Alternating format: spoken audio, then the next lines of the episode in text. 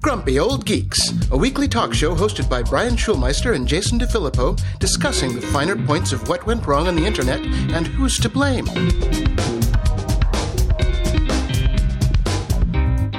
Welcome to Grumpy Old Geeks. I'm Jason DeFilippo. And I'm Brian Schulmeister. I got a weird email this morning, Brian, Okay. from Incite. All right. And I'm looking at it and I'm like, hmm, this is interesting. It's talking about the Data Privacy Act of 2039. And I click on I click on the link and it says, "Let's get real. We all know your data is out there, but it's your data, it's your life, and the person who benefits from that should be you." After years of lobbying from Incite and other privacy advocates, Congress has finally taken a stand against big data companies. Recent class action lawsuits and congressional subpoenas have exposed decades of corruption in Silicon Valley. Now the days of corporate exploitation and political manipulation are finally over. Going forward, all companies will have to comply with strict consumer privacy protection laws that will allow you to control your data. Starting today, your life will be yours again. And then, as soon as I was done reading that, boom, up pops a trailer for Westworld. I forgot that I had signed up for their their fake company emails. Well, there you go. That's that's pretty clever, actually. I like to see when shows do these sorts of things. I miss it. We used to do this. I miss it. Yes, it used to be guerrilla marketing back in it. the Yeah, day. Yes. back in the day. Very nice. Very nice. So, if you still haven't seen the trailer, we talked about it last episode. Go watch the damn trailer. It's great. Yeah, doesn't that start in a couple days, weeks, next week? I don't Sometime know. soon. Very I didn't watch the trailer again. I've, it's like it, I don't know when it shows up in my little app and says, "Hey, there's a new episode of Westworld," then I'll watch it. Excellent. And a little more follow up here. State court says it isn't theft to remove an unmarked law enforcement tracking device from your car. This comes back to an episode that we did on Security Ha Mhm. about the Warrick County Sheriff's Office who uh, got a search warrant for this guy's house because they had put a GPS tracker on his car. And when he found it, he took it off. Oh, surprise. Hmm. Shocking. Yeah, yeah. So they waited 10 days to see if it started working again. And then they applied for a search warrant for his home and nearby property because they thought that he had stolen it. And remember, this is an unmarked GPS device that he just happened to find on his car. Well, when they when they did that search warrant, they found methamphetamine and drug paraphernalia, evidence police say to show that he had been dealing drugs. So this has been going through the courts, and uh, well, guess what? It apparently is just fine to take somebody's GPS tracker off your car if it is unmarked. And uh, the state court said last Thursday, Indiana's High Court made it official, ruling that the search warrant that allowed police to recover Heuring's meth was illegal. The police had no more than a hunch that Heuring had removed the device, the court said, and that wasn't enough to get a search warrant. Even if the police could have proved that Heuring had removed the device, that wouldn't prove he stole it, the High Court said. It's hard to steal something if you have no idea to whom it belongs. Hmm. Classifying his action as theft would lead to absurd results, the court noted. Gotcha on a technicality.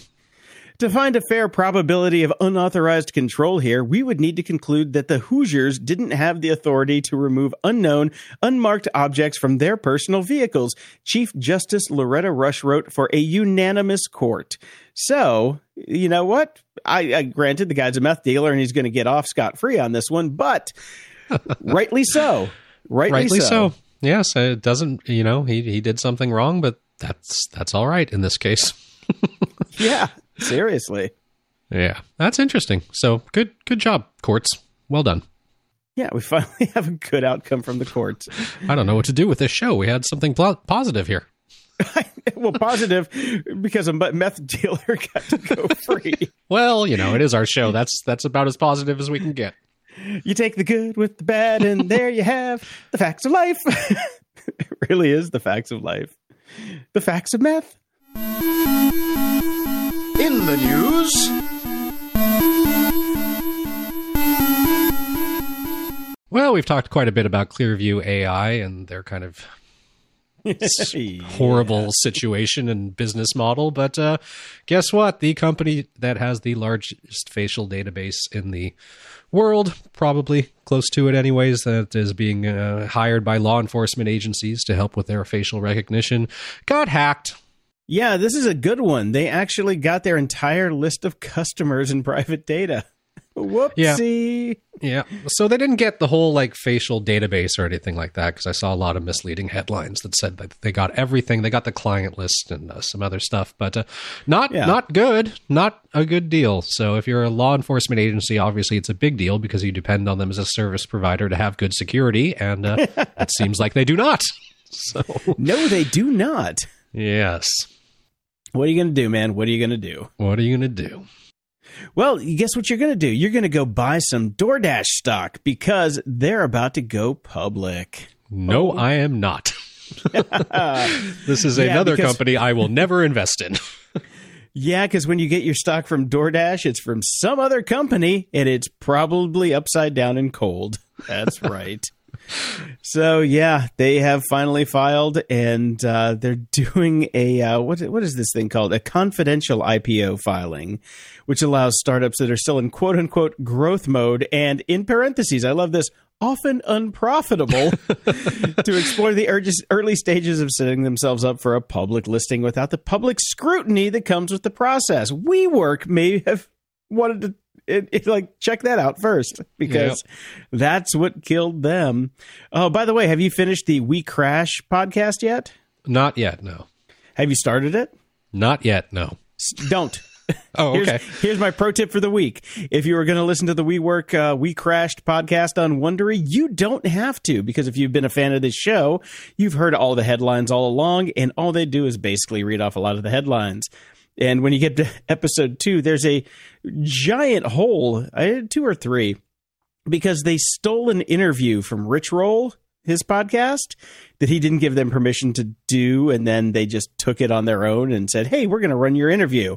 And they said it was just a clerical error and they were going to ask for permission and give him credit. But no, they did not. So that episode now has a complete hole in it that kind of makes the rest of the episode fall apart. So uh, skip that podcast. It was, uh, you know, it it's really well produced. I mean, Wondery does really good production, but the problem is the entire thing was pretty thin and it was just a lot of uh, stuff we already knew, honestly. Right. So, Right. yeah. But yeah, it, skip that and skip the DoorDash IPO. Will do. Uh, found another really interesting article here. Uh, I don't know if you know who Dennis Prager is, Jason. Um, he's been a long time Los Angeles area talk radio staple. Uh, yeah, the name's very familiar. He's a he's a very religious guy, and he does a, a show called I think Rager, uh, Prager on the right or Prager on something or other. Um, a lot a lot of stuff about morality and things of that nature, and he takes phone Oh, something I would sort of stuff. never. Yeah, something to. you would never ever be interested in. But I, I've listened to him on and off in the past, and, and I found his show to be generally pretty good. But apparently, he has this thing called uh, Prager University, which uh, basically, what's what's the number one rule about building uh, our own castles? We should do that on uh, not on other people's land. Yeah, So yeah, he's- yeah. he's built Yeah, out don't, Prager. Don't, don't build it in somebody else's backyard if you don't want them to turn on the sprinklers at night and get you all wet. Well, that's exactly what happened to him. So he built out this thing called Prager University, which uh, has a lot of right wing propaganda, apparently. Um, and he built it on YouTube. So, and YouTube, I guess, uh, started to pull some of his videos because they did not like some of the stuff. I guess apparently. Uh, Lying about climate change, denying that straight people get HIV, viciously vilifying Muslims, and declaring that men get turned on by any sight of female flesh. Um, I've never heard these things out of Dennis Prager before, but apparently this is up there, and YouTube said, "Well, we're going to pull some of this down," and he said, "No, I have a First Amendment right," and he's been uh, suing basically, and. Uh, finally, the court said, "No, you actually don't have a First Amendment right. YouTube does not, as a private company, does not have to host your videos if they do not want to. No shirt, no shoes, no service. No service. So, yeah, I mean, it's good to know this. I, I think it was somewhat ridiculous. You can't force a private company to do anything. Um, that's just not right. So there you go. Yeah, it's called terms of service. Maybe read them next time. Yes. And uh, this isn't really tech, but it's certainly in the news. And I just, you know, I love it when the headlines are questions. That's something we do here on this show, and this is over on Slate. So, should you panic about coronavirus now? No. no, no, no, no, no, no, No, you shouldn't panic about the coronavirus. However, there are some reasons to be concerned here, as we heard the news this morning. I don't know if you heard, but friends of the show, uh, Sean and Tara, who live in Tokyo, posted that uh, Tokyo or Japan has closed schools until April. Yep, All heard about that. Yeah, Yes. So while we have had the CDC here announce that basically there it will be an outbreak, it's most likely going to happen here in the states. There's no way it's not going to happen. Something is going to ha- happen. Uh, one should not panic about getting the disease so much as you should probably start to prepare for the possibility of things like your kid not going to school for a while or maybe stocking up so you don't have to go to the grocery store for a while or things of that nature which is which for people that live paycheck to paycheck this could be a very serious issue so that Yeah. is something that you may want to prepare for a little bit yeah, and uh, of course, because my roommate has been going crazy with her friends, and should we do we? We got to prep, prep, prep, prep, prep. Like we need beans. Everybody go buy beans. I'm like, oh Jesus Christ. Okay, prepper 101. This is what nobody thinks about. And uh, as being an ex prepper from from the old days, yes you were you were intimately familiar with the, these thoughts I am a reformed prepper. Here's the thing that you need to really buy the most if you're going to be hunkered down that nobody thinks about. There's two things, actually. First thing is alcohol because you're going to need it to get through the days. Uh, the second thing is toilet paper.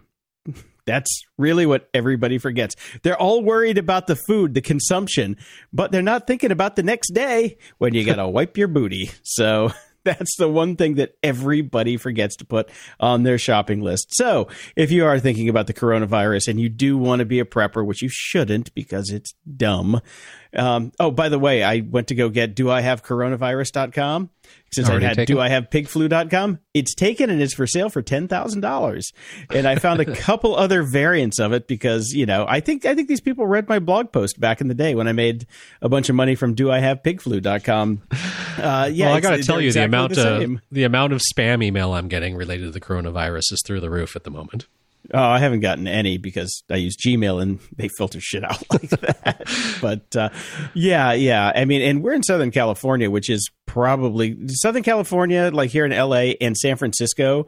So probably San Francisco more than LA will probably be where any major outbreaks happen because these are the landing spots for most of the flights from China or anybody coming from China. So we'll see, we'll see. But I, I'm not worried about it one bit. Well, you I'm more. wor- I'm house. literally more. I'm literally more worried about an earthquake than I am the coronavirus. And yes, I do not leave the house.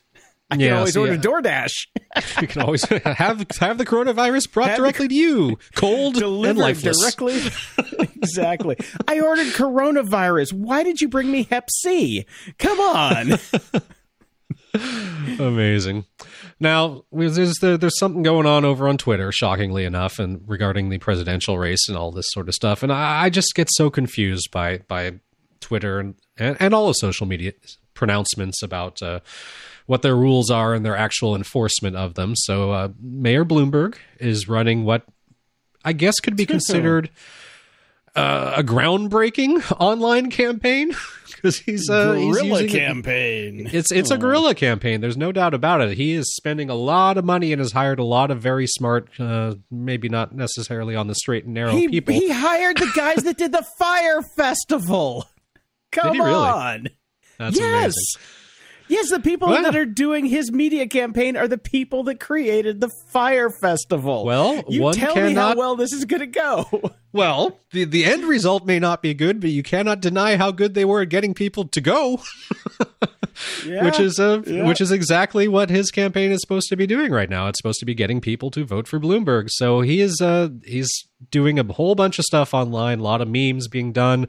Uh, there's the ones in question in particular is he sent out a few tweets which the Bloomberg campaign called satire, featuring fictitious quotes attributed to Bernie Sanders, in which Sanders appears to praise dictators like Kim Jong Un, Bashar al-Assad, and Vladimir Putin with the hashtag hashtag Bernie on despots. So Bernie never said any of this stuff Oh, Christ. Course obviously, not. and they're attributing these quotes to Bernie, and they're saying that you know, of course, these things were satire and a joke.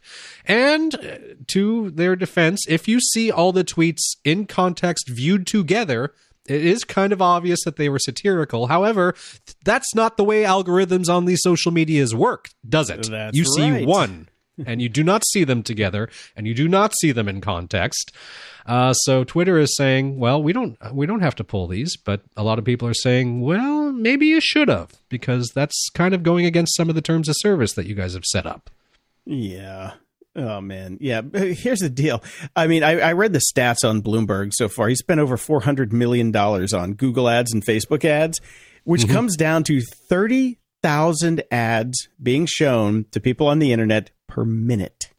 Yep. Per minute. So here's the thing, though. Uh, the only people that are going to get rich off this campaign are Google and Facebook because he is never going to get get the presidency.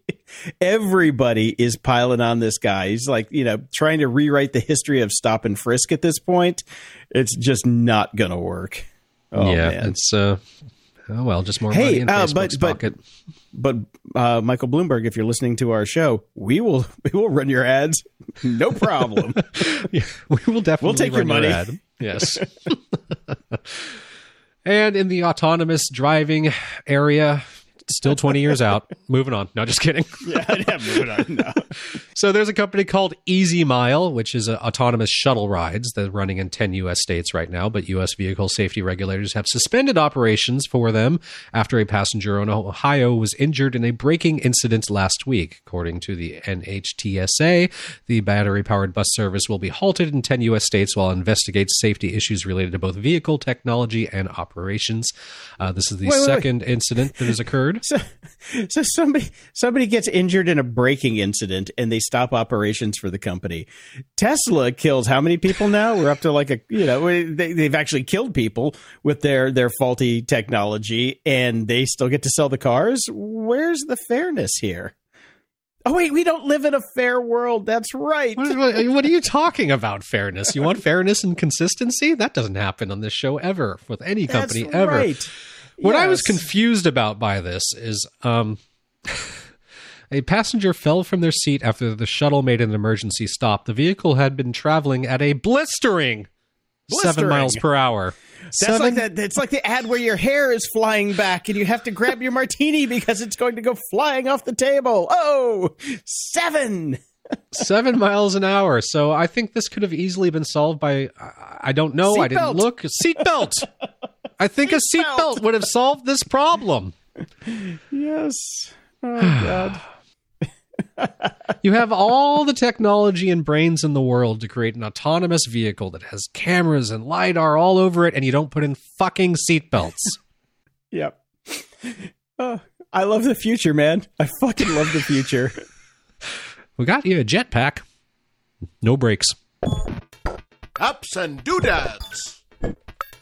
And we talked a couple weeks ago, a couple episodes ago, God knows when, I don't remember anything anymore, uh, about Venmo and mobile payment apps. Um, I didn't know quite how many people were actually using them, but it's pretty shocking. About four in five Americans use mobile payment apps, according to a new survey from NerdWallet.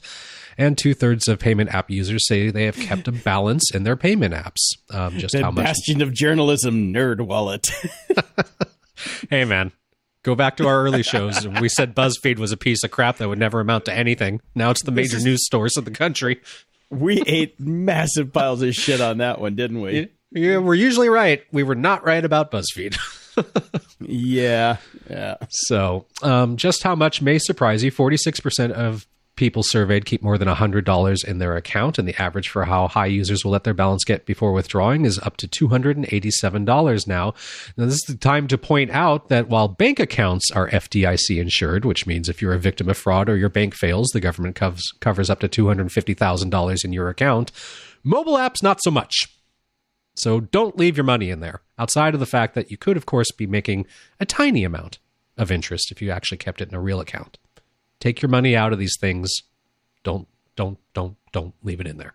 So on some of my accounts, I actually do keep a fairly high balance. And the one that I keep my highest balance in is PayPal, which is honestly, I know the dumbest one to keep a balance in because they are so draconian and they could just say, no, no, no, no, no, no, no.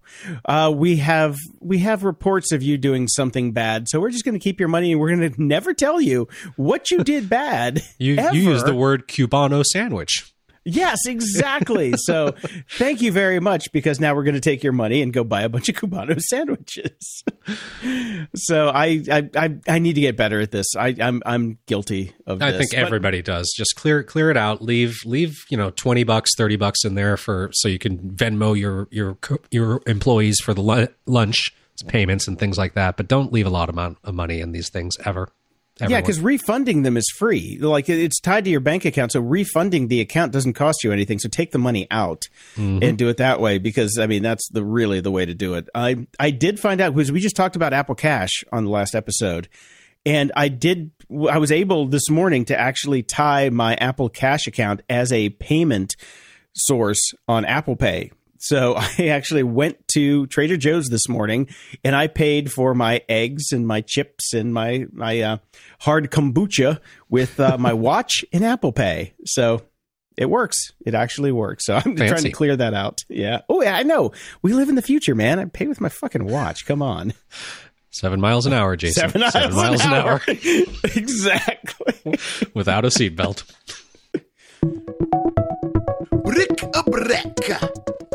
I found this story and I just thought this is great. Um, oh, Apple. Oh, lawyers. Got to keep them oh, busy. oh, According to Knives Out and Star Wars The Last Jedi director Rian Johnson, Apple has strict stipulations in its product placement contracts that its devices cannot be used by any villainous characters. This explains a lot. Doesn't I don't though? If, I don't know if you remember, like when 24 first started, you mm-hmm. could tell if if the good guys or the who the good guys and the bad guys were before the before you got to the part in the story, like if they were using a Mac or a PC. Because the good guys always used Macs and the bad guys always used PCs. That was just something that we all all knew. We were like, "Oh, that guy's going to turn. No, don't, don't listen to him. don't listen to him, Jack. No, no, no. He's going to stab you in the back. He's got a PC. He's running Windows. You're screwed." And without fail, every time. So now we know why. Yes, he went on to say, Apple, they let you use iPhones in movies, but this is very pivotal pivotal if you're ever watching a mystery movie. Bad guys cannot have iPhones on camera. Every single filmmaker who has a bad guy in their movie that's supposed to be a secret wants to murder me right now. So they all know the yeah. code. And it's not clear when this policy was implemented, though, because if you go back to 2013 and you think about House of Cards, Frank Underwood, he was always using Apple devices. So well, he wasn't a villain. Come on. Oh, you see him as the, the hero? He was the hero. he was the hero. You have a, such an interesting outlook on like. I'm sorry. I, just, I still miss Doug Stamper. He was my favorite. Well, he does hair commercials now. Yeah, and he killed marvelous Mrs. Maisel. Oh yeah, that's right.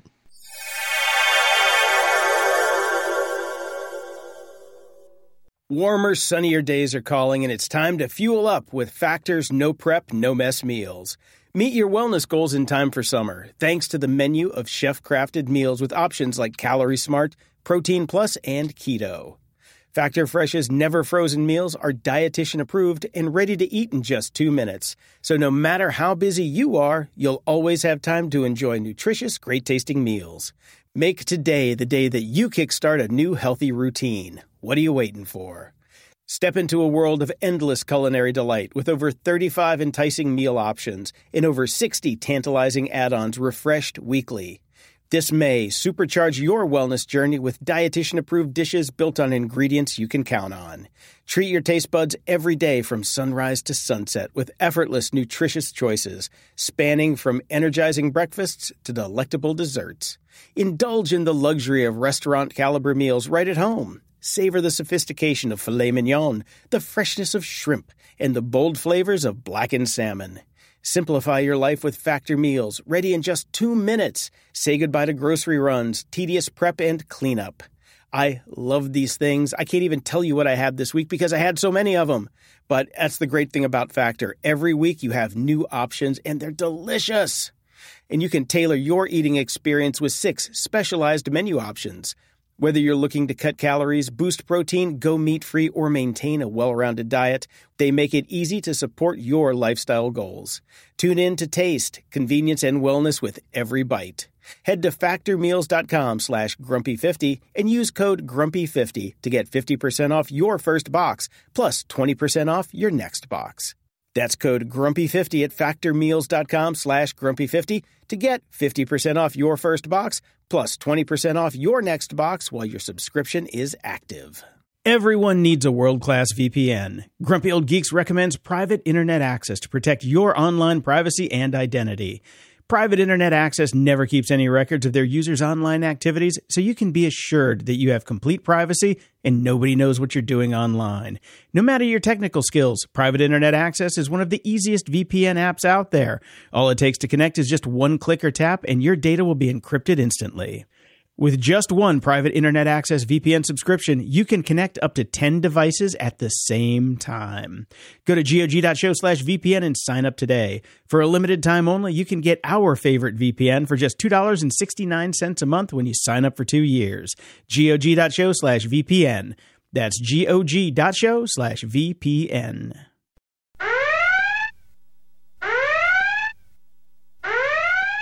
And we are here with Andy Stochansky, who wrote our awesome exit song, and I've known for quite some time.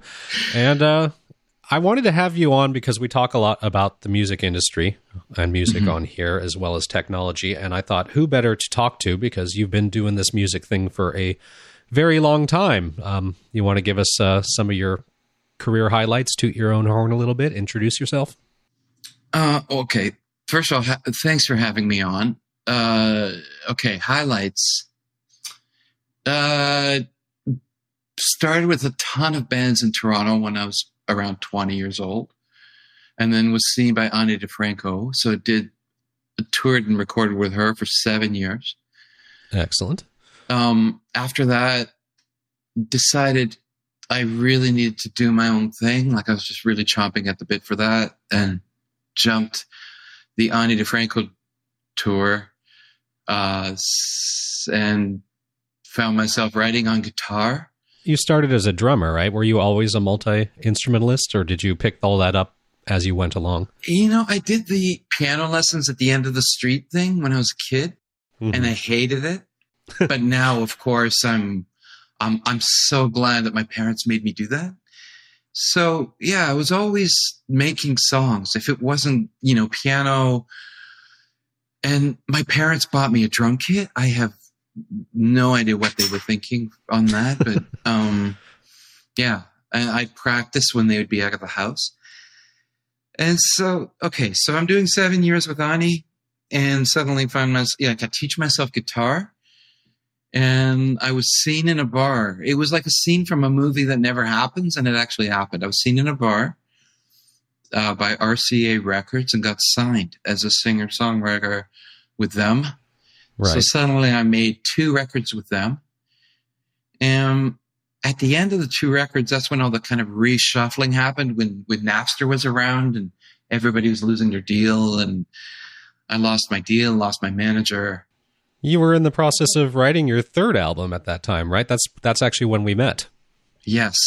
Yes. and you know, I thought, okay, what when when the whole record company thing went ended, I thought, what do I want to do? Like, what actually makes me really happy to get up in the morning? And I realized it was when I was co-writing with other people because it allowed me to kind of just jump the genres, which is something I've always I've loved all kinds of music. So suddenly it was like, this is the job for me. I can kind of you know jump all these different kinds of things I love, co-write with other people. And that's what I started to do. So I moved to LA and started co-writing about 10 years ago. And, you know, I've had success with co-writing, nothing major in the US. I mean, I think the most major thing was doing, you know, something with the Goo Goo Dolls with Johnny or having a track with Cider Sky on Twilight movie. And, um, I thought, I really want to make another record on my own again.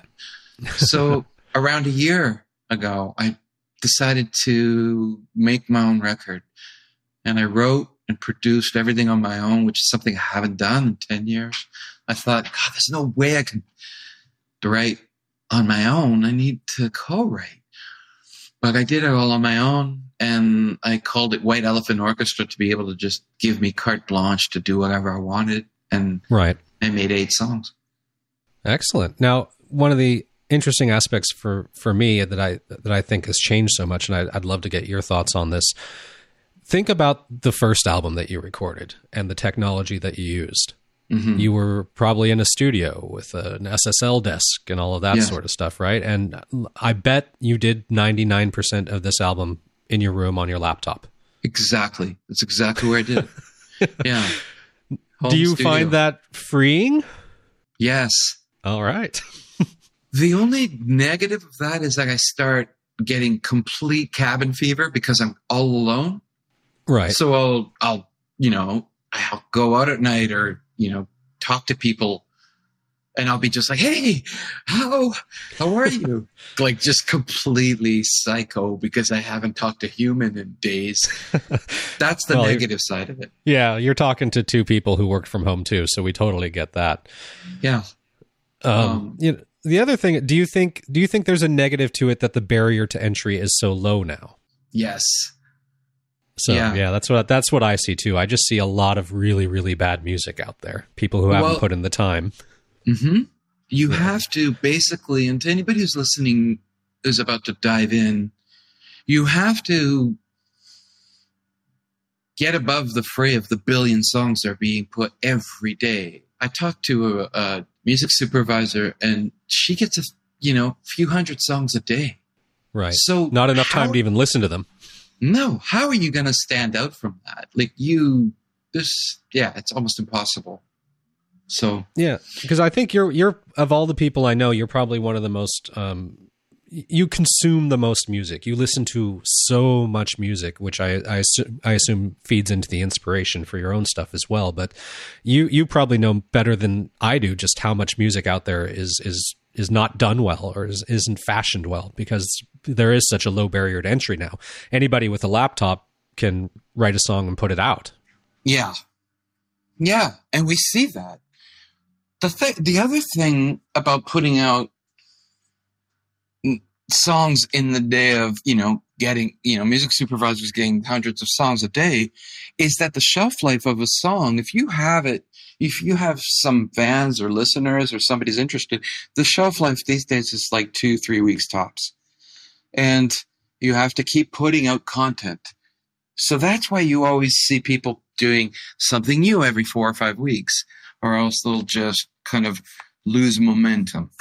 Right? Yeah, well, that's another thing that I think technology has done. That streaming certainly, the album as a format is dead. It's it's just releasing singles regularly, right? Yeah, so everything has to be a single. Everything has to be a single. That's something I I really fought hard against because my entire life, my life has changed because of albums like I've loved.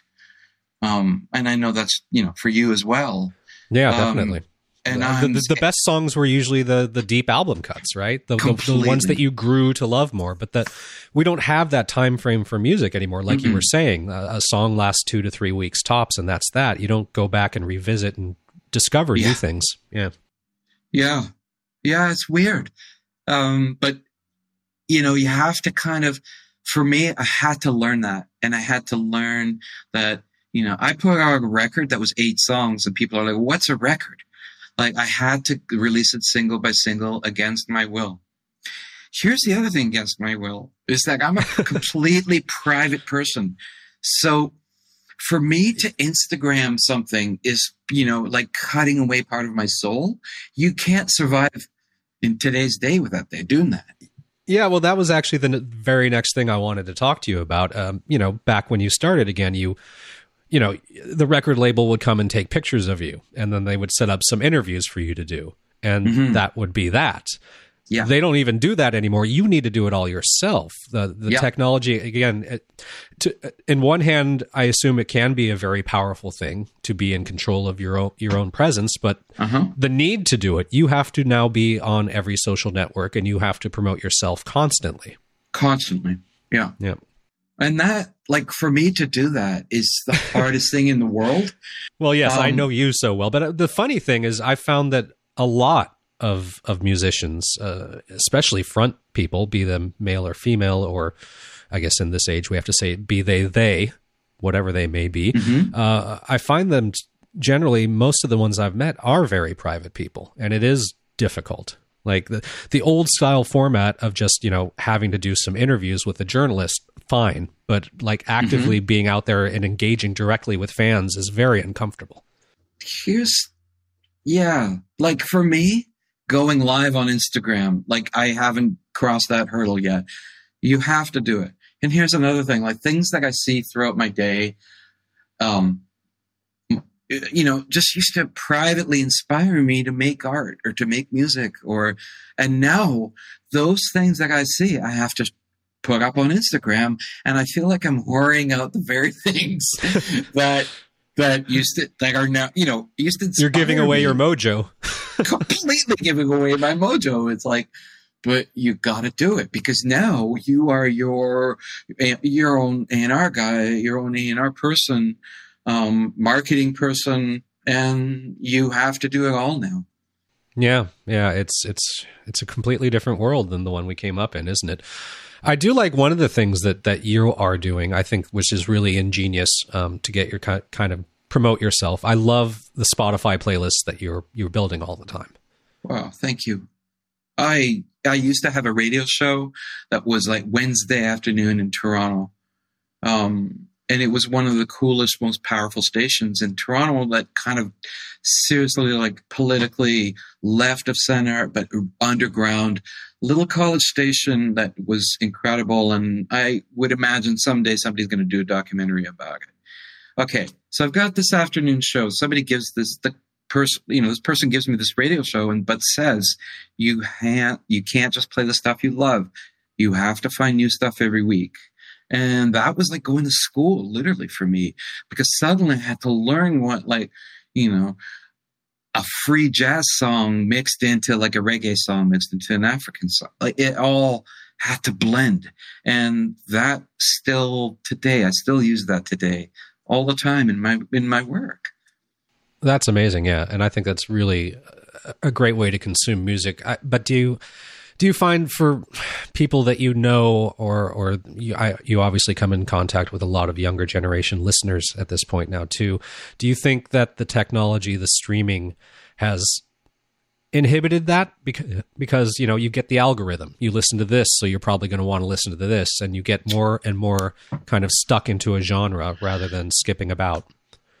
Actually believe it or not it's gone the complete opposite and i only know this from asking people from younger generations to like what they like. And genres as like eh, there are no walls with with what they listen to. In a playlist people who young people who make playlists will jump genres like they like no tomorrow it's awesome. So that's a positive. I have no idea how that happened but it's maybe maybe it's because everything is so up there on on the table on spotify that they just click through a thousand things Right. You know, I've definitely noticed it in the younger musicians. Uh, I think about musicians like um, Lorde or K.Flay or um, even mm-hmm. Billie Eilish. Uh, there, there are no genres in their songs. No, um, they're they're all over the place. You know, it's it's a, a goth vocal over a reggae melody. It's it's Completely. it's great. It's great. I love Go, seeing that. So, going back to your question about technology and what that's done to today's music, I pulled over the car in Toronto because I'm listening to, you know, um, the Billie Eilish single. You know, it's Bad Guy. And the vocal, that vocal goes into like this kind of like a white noise feedback thing at the, when she says bad guy, it goes into this like static white noise. And I thought, if they wouldn't have made that in their bedroom, that would have never have happened.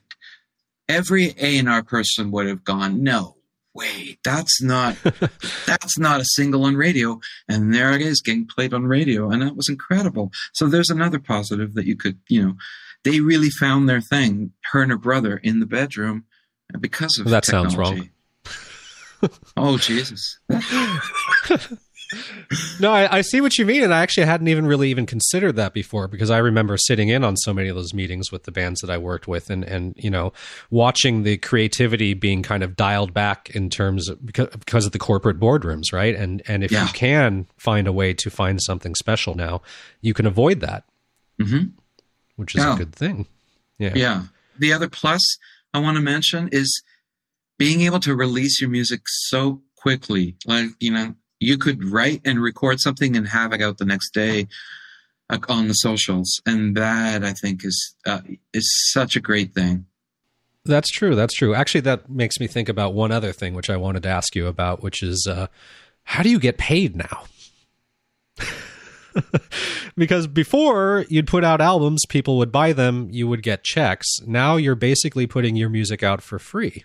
Well, you have, there are people out there who check your royalties for all the things that pay. You can, you know, join these different associations to do that. Right. Um, with record sales, you have to play live to be able to sell merchandise because you're not really going to sell it unless you're on tour. And, and so, you know, hence I predicted the all these bands from the 80s that are now coming to tour. Yeah. I predicted this 4 years ago. I told Lisa that I said streaming is not going to pay. They're going to have to go live and all of a sudden we have reunion tours. and yeah, cuz those checks stopped coming in, didn't they? those checks stopped coming and now we have like the police or whoever, you know, talking heads or you know, we're going to start seeing all those bands or holograms of those bands touring. and, and, and, you know, I, I don't want to picture somebody post 60 having to tour to pay the rent, but that's going to happen. It's our yeah. reality. Yeah, that is the reality now. So I am looking forward to you starting your tour. Oh, thank you. I cannot wait for somehow, somewhere this is going to happen. Excellent, man. Thanks for taking the time to talk to us. We'll have all your links in our show notes so people can find you. And I do recommend checking out Andy's Spotify playlist. They are amazing. Oh, thank you, Brian. Thanks, Jason. Closing shout outs. Big thanks to Andy Stochansky for coming on. Make sure you check out his site and go listen to some of his music. I did so myself last night, and I forgot how much I like Andy's stuff. Good stuff. And a bit of sad news from one of my other favorite bands of all time, Mazzy Star's David Roback has passed away at 61. No word why or how or what happened, but man, I love Mazzy Star. What a great band. Sad to uh, mm. sad news. Never listen to him. Never listen to him. Never will. Never will. Until next time, I'm Brian Schulmeister, cruising on at seven miles an hour. And I'm Jason DeFilippo. Thanks for listening to Grumpy Old Geeks. To support the show and keep us on the air, go to gog.show slash donate. Toss us a few bucks and we'll love you forever. Your support really keeps us going and we really appreciate it. Show notes for this episode are at gog.show slash 418. From there, you can find links to old stuff. From there, you can find... Just old stuff. old stuff. From there, you can find links to old episodes, leave feedback, ask questions, donate to the show, and get links to stuff we like. Stay grumpy. And a special shout out to our Montreal Quebecians 418 area code, Quebec.